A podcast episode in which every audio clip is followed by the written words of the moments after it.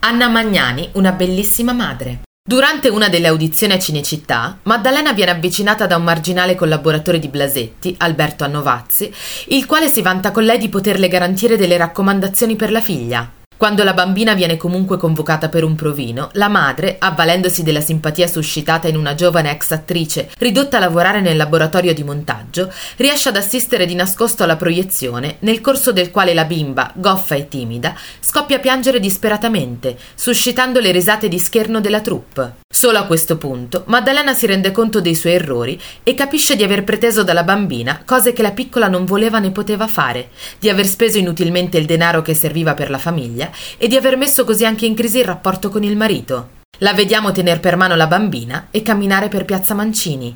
Il film Bellissima è di Luchino Visconti, siamo nel 1951.